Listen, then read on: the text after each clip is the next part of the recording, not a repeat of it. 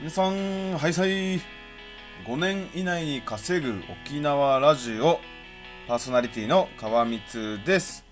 さあ、今日もラジオ配信頑張っていきましょうということで、今日の話はね、ちょっと雑談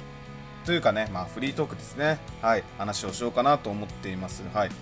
というのも、まあ先日、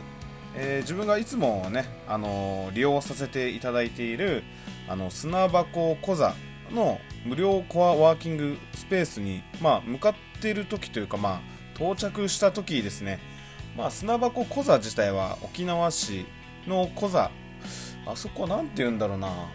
えーっと中央かな？住所的には。沖縄市の中央にある、まあ、商店街の中に砂箱小座というところがあって、まあ、そこが無料のコアワーキングスペースになっているわけなんですけど、まあ、自分がいつもねあのバイクで、えーっとまあ、そこに向かって、えーとまあ、空いてるところにねバイクを止めて、まあ、そこに通ってるわけなんですけど、まあ、自分がねいつものようにバイクを止めてちょっとねあの歩いて本当に30秒ぐらいなんですけどバイク止めて向かおうと思ったらあの一人おばあちゃんが寄ってきてですね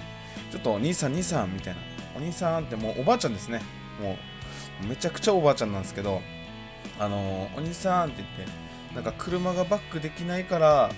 あのバックしてちょうだいっていうのでねあのお願いをされましてですねあいいよいいよって言ってこのね鍵を預かって車をバックさせたわけなんですよ。でやっぱりああの商店街なのでね結構道が細かったりするのでまあやっぱり大変なんだなと思いながら